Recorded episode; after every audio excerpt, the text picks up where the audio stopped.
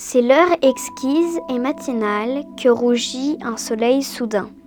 À travers la brume automnale tombent les feuilles du jardin. Leur chute est lente, on peut les suivre du regard en reconnaissant le chêne à sa feuille de cuivre, l'érable à sa feuille de sang. Les dernières, les plus rouillées, tombent des branches dépouillées, mais ce n'est pas l'hiver encore. Une blonde lumière arrose la nature, et dans l'air tout rose, on croirait qu'il neige de l'or. Matin d'octobre de François Copé.